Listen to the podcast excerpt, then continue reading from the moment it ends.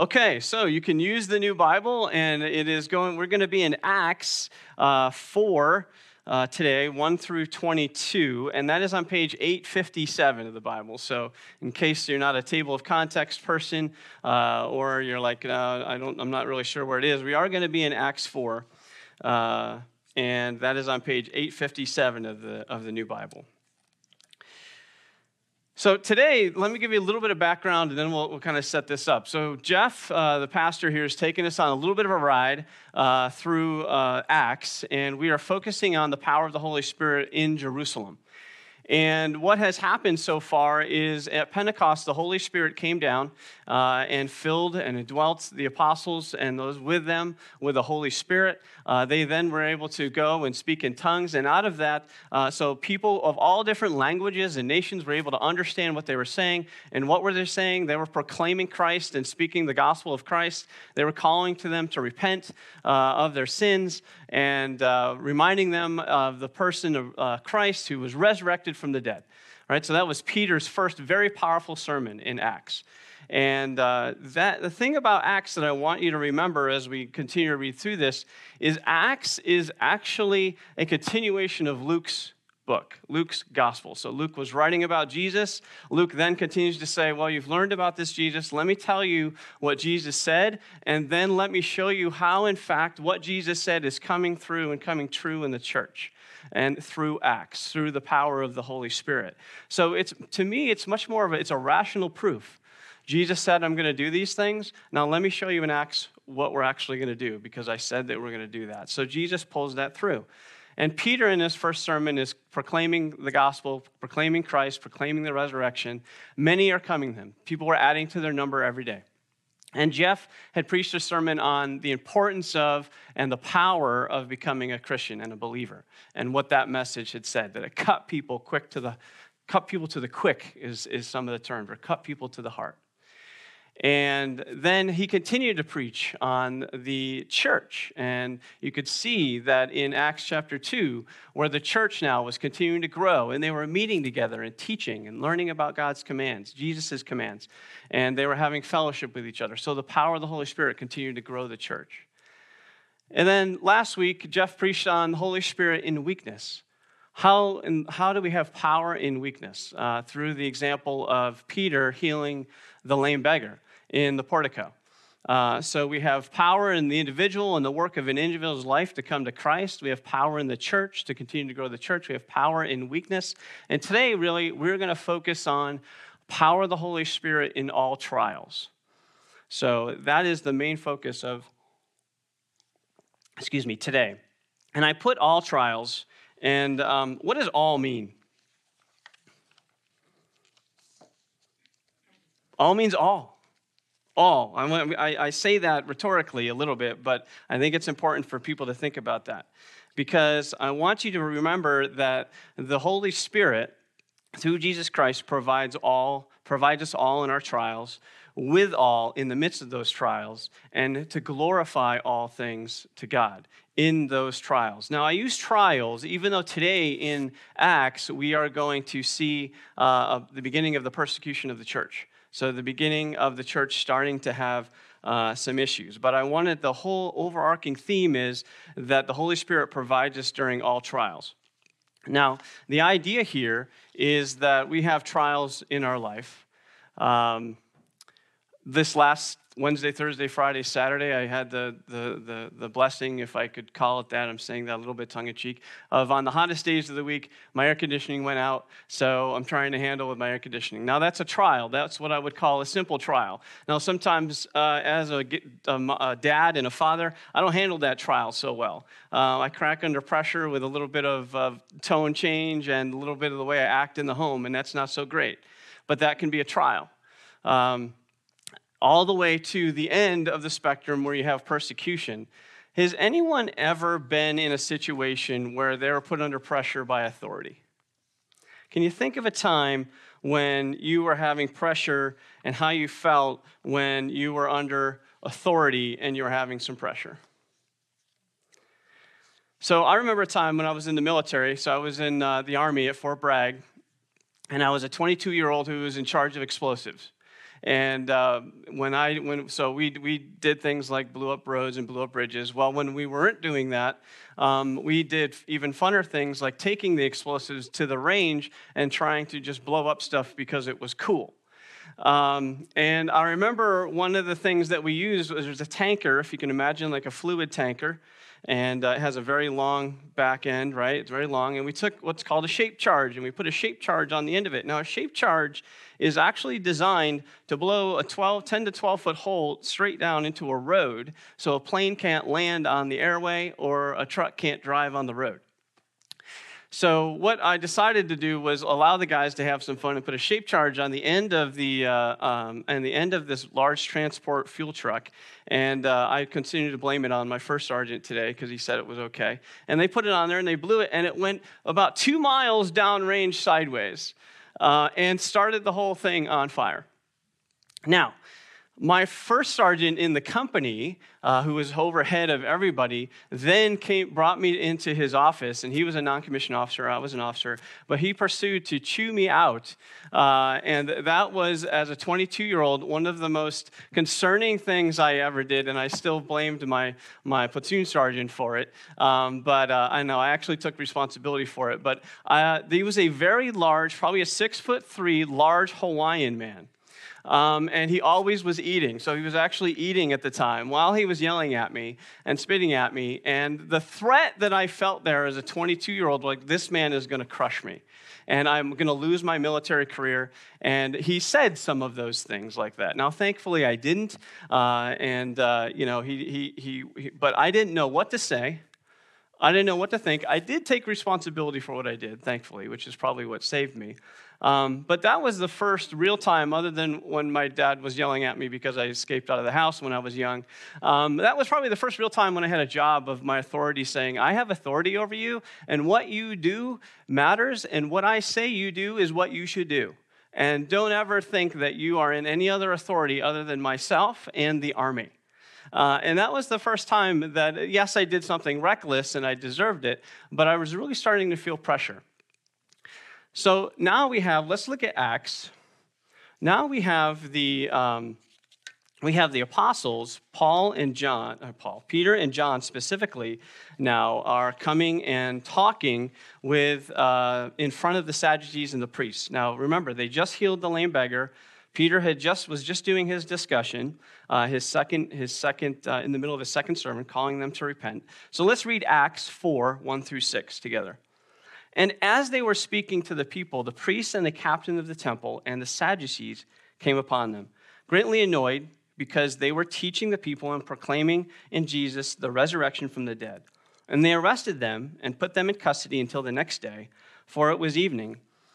It was already evening. But many of those who had heard the word believed, and the number of the men came to 5,000. On the next day, their rulers and elders and scribes gathered together in Jerusalem with Annas the high priest, and Caiaphas and John and Alexander, and all who were of the high priestly family. So imagine this now. They were in the middle of preaching, they healed the, healed the lame beggar, right? And now what happened? They were offended. Now, I want you to highlight the Sadducees here. So, first of all, these were the same people that knew Jesus. Uh, remember that. Annas was. Um, was an older high priest, so he was still around. He was actually Caiaphas' father, was still around, still had a title uh, of that. And they had brought all of these people. The Sadducees did not believe in the resurrection. So you have to understand that they're preaching Jesus resurrected, and the Sadducees, um, they're preaching and teaching right? And the Sadducees said, "Well, you can't. We can't do this. We're losing power. You, we have authority over you. We're going to come and start to take you. We're going to." We, they took them. Now they were nicer than what they did to Jesus. And Jesus, they had a, a nightly trial, a nighttime trial that technically wasn't allowed. Here, they at least waited until the next day, uh, which is what's supposed to happen. But what they were doing was teaching and proclaiming in Jesus. So remember, Matthew 28, 18 through 20, Jesus said to them, all authority in heaven and earth has been given to me. What's all? All is all. All authority has been given to me. So therefore, go and make disciples of all nations, baptizing them in the name of the Father and the Son and the Holy Spirit, teaching them what? To observe all that I have commanded you. So that's what they saw them doing, was teaching them all that I had commanded you and proclaiming Jesus. Now there's another phrase in Romans, Romans 8:28. It says, "And we know that all things, that in all things God works for the good of those who love him." So does there's all the reason I say that all because you're going to hear that word in a lot of these phrases. When you get a car accident, is that inclusive in all? When you have a loved one pass away, is that inclusive of all? When you have authorities that are trying to jail you, is that inclusive of all things? God working in all things. When you have work that's going bad, is that inclusive of all things? When you have friends that are murmuring against you or pressing you to do something that you know isn't right, is that all? That would be yes. Jesus has authority over all these things, and we know that he works all those things for good, even in trials. So we know that these men were, preach, were boldly preaching, right? and teaching and proclaiming. It says later on in Acts that they thought they were uneducated. Remember, they were fishermen, right? So they were uneducated in Mosaic law and in the Torah, really was the reference here. So, the, in, in other words, the scriptures that the Pharisees knew, they were uneducated in those, right? So now, this is, but this is an important thing. Teaching and proclaiming Jesus will offend people. And are we comfortable with that? Because America generally is not comfortable with offending people. Um, generally, we want to appease people. We would like to live peaceably, which Paul calls us to live peaceably as much as we can uh, with everybody. But on the same, in the same sense, Paul also says, "But I'm going to continue to preach Christ crucified." Right. So, teaching and proclaiming Jesus will offend some people, and we ha- are we ready for that? Men in our own homes, being able to devote time and have to talk about scripture that can feel offensive to some. Why? Because sometimes our kids or our wives and people don't want to do that in school today right? There's classes where kids are separated between do you believe in creation or do you believe in evolution? If you believe in evolution stand over here. If you believe in creation stand over here. Now don't think that that's not in west milford because that example is actually from west milford schools so that is a, that's a trial, right? And again, Jesus is authority over all. He's there in all trials. But if you proclaim that, you will offend some people. We can't get away from that because Jesus is a stumbling block. And we'll, we'll talk about that in a little bit, right? So Paul, again, calls us later on to live peaceably, but also you have to preach Christ crucified. Now, here's the question as we see that they were grabbed and seized Are, Will we have persecution? I mean, do we have persecution here in the United States? Are we going to have authorities calling us into account for our faith? Something to think about and how, how will we act? Because we have our own trials of life today, which I pointed out some. But in the church here, it's even, it becomes even bigger than that. So, China, just recently, officials forcibly removed crosses and the, the term, the word Emmanuel from fishing boats in China either rejecting their fishing permits or preventing them from buying gasoline, right? Because they were part of a, a, a group to provide aid. And China said, we're going to remove those or we're going to prevent fishing permits and prevent buying gasoline. Those, they stood up and they said, no, we're, gonna, we want, we're not going to do it. So the Chinese came in and scrubbed all the boats. Now you could say that's in China. In Canada, um, there's a horrible, you understand of the horrible situation probably in the news where some of the churches are, have been burnt down there. And there's a big story behind that, and there's more coming up to it each and every day behind the story. But what bothered me the most was the head of the British Columbia Civil Liberties Associate without, Association without all of the information and chair of the local bar association to say, quote, burn it all down. So that's an authority, right? Or maybe you're familiar more in the United States with Colorado, where there's been several rulings of people who have been living out religious beliefs in their business as a florist, a baker, or a web designer who have had ruled against and have demonstrated animosity towards their desire to live out their faith of Christ. Or even closer in New York, in California, the government, the, the, the judicial, judicial committee, I should say, or Supreme Court ruled against the governments for having overreach in the church. Right? So, they, in other words, they were saying that the churches could do things that businesses could during the pandemic. Right? So, thankfully, in New Jersey, we, the governor was, was pretty, pretty similar to that.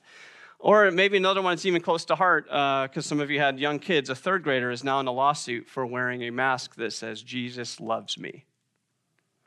Now, not Jesus loves you, Jesus loves me, right? So the sense that that is offensive, referencing religious material as being offensive to others, while, while other people wore other masks that said other things that people deem as acceptable right? So, on all of these cases, other people for other religions are doing the same things, while the Christianity seems offensive, right? So, teaching and proclaiming Jesus will offend, and we may, and more so, and expect if you read through the Bible, you'll notice we'll have more trials and persecution. Those are not going away. So, as Christians, we have to understand that the power of the Holy Spirit will always be with us, and we have to accept that power.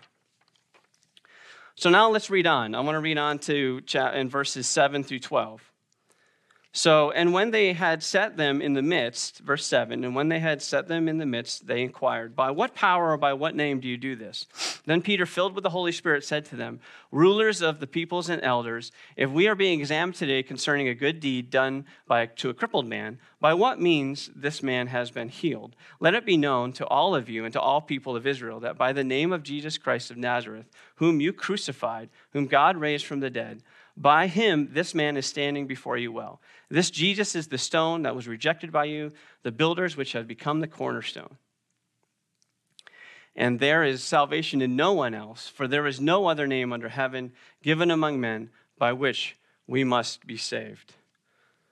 So here is the next piece that I want you to remember. So not only if you proclaim and teach Jesus, there will, there will be offense in this world. Jesus is with you. All authority is with you, and the Holy Spirit is with you. Now, you also have to understand that G- is Jesus your capstone and your cornerstone. So, in this, in this, um, in, in verse 12 here, uh, 11 and 12, it talks about Jesus being the cornerstone. In other Bibles, you'll see the term capstone. Well, they actually mean two different things. Hopefully, I get this right because I know we have builders in this church. Um, but as you live your life and you go into trials, whether you're going to school, whether you're going to college, whether you're going to camp, whether you're going to work, whether you're going to uh, travel, no matter what it is, do you have these things in mind to know that always God has all authority and the power is with us in all trials, no matter what will happen, large and small? So Jesus is your cornerstone and your capstone.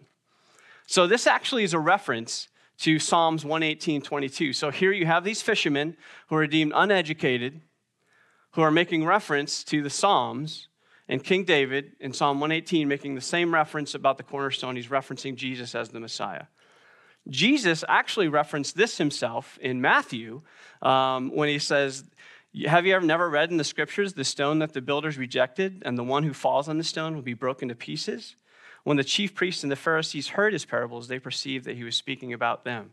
So these same people, Jesus had used this same passage to those Pharisees and those priests and those Sadducees to say, hey, um, I'm, fall- I'm talking about you. You're going to fall on the stone. You're going to be broken to pieces, right? And they heard this, and that was where they wanted to start to uh, take Jesus captive and, and, and kill him. So let's talk about the cornerstone and the capstone. The cornerstone is the first stone placed upon the foundation, right? So that's the picture on uh, your left, right? We're probably familiar with that, the corner of the structure. It bears much weight of a building's outer structure. It connects and unites two walls, and all other stones and their angles are measured from it.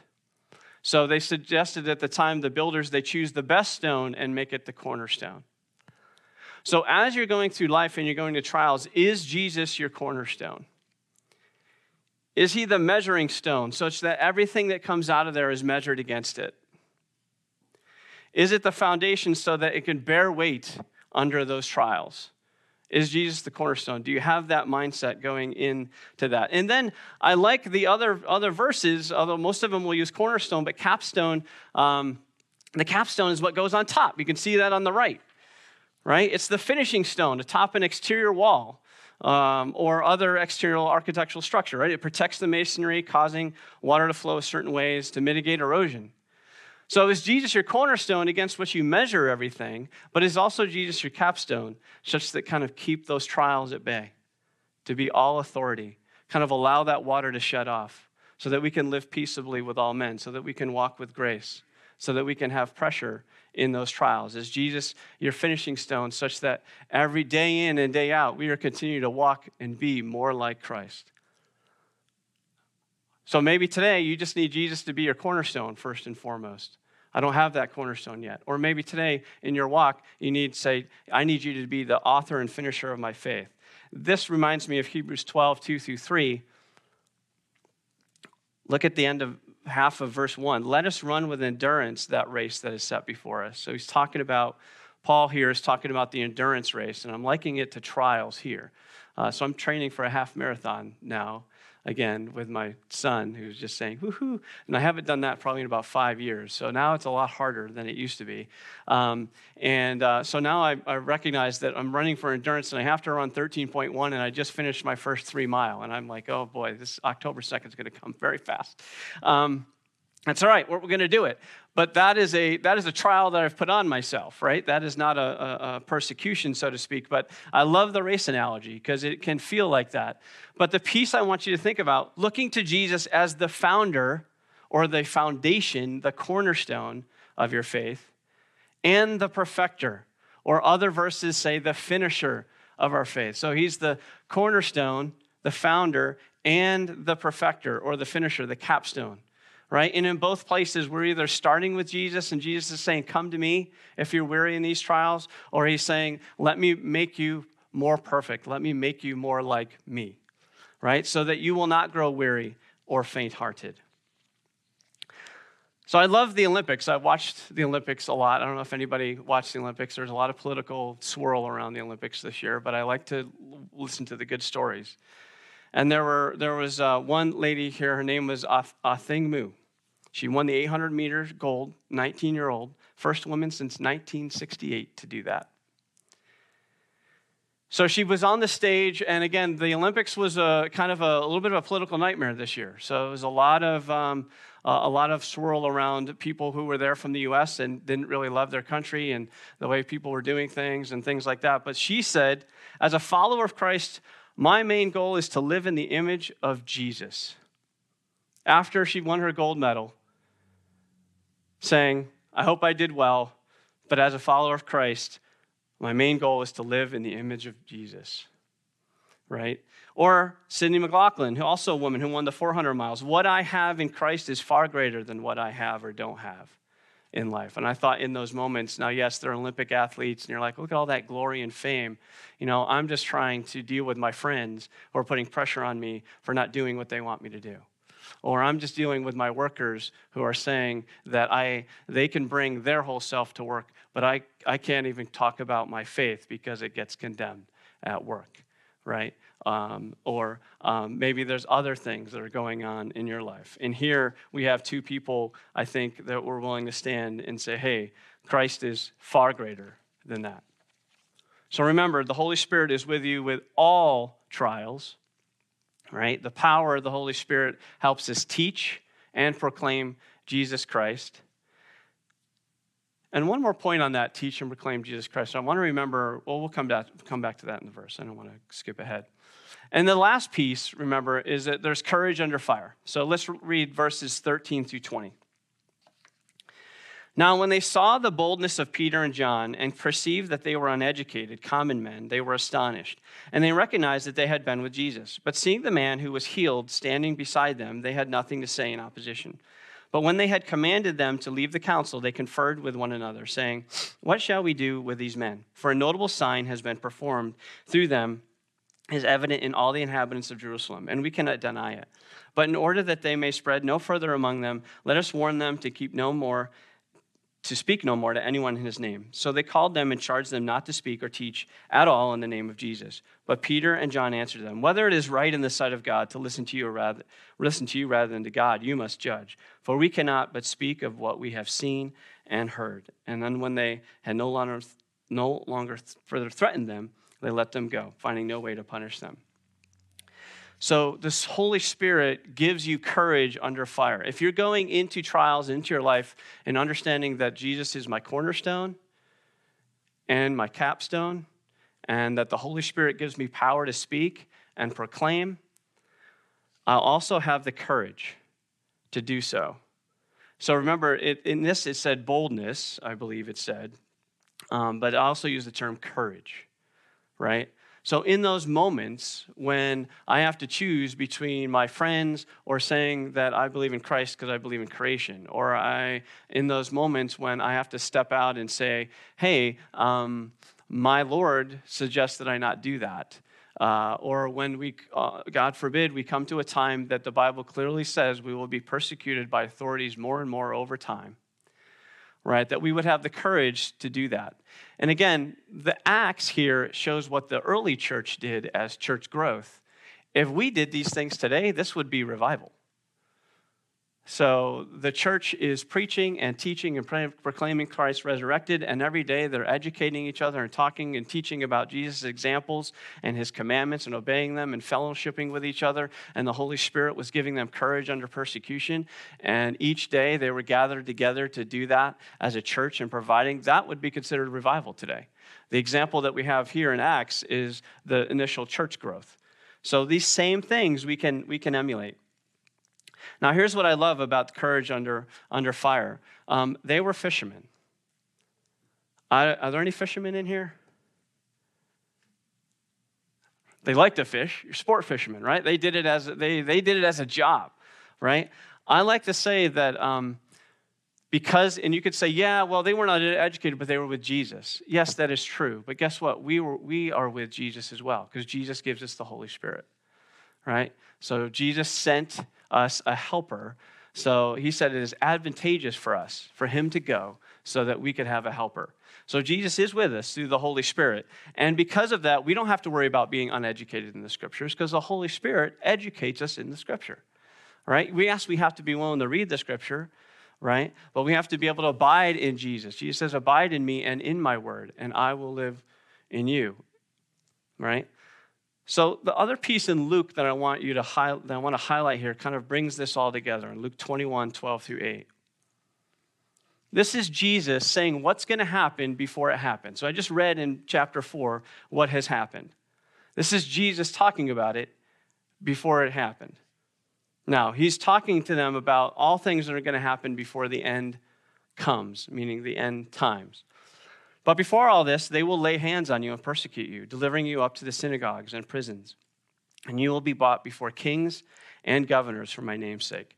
This will be an opportunity for you to witness. So, why do we have trials?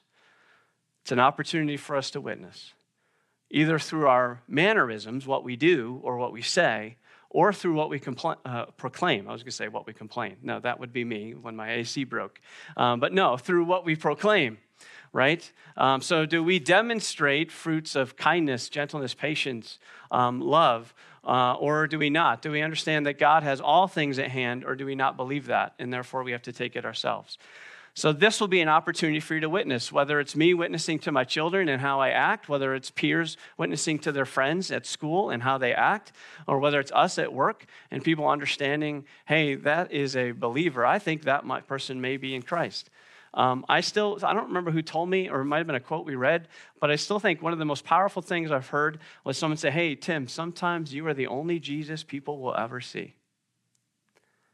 And uh, I tr- you, you try to emulate that sometimes, and you're not, you don't do it perfectly, but I think that is true. Because yes, there's going to be times when you have the ability to proclaim Jesus, but other times there's times when you need to walk like Jesus and show that to other people.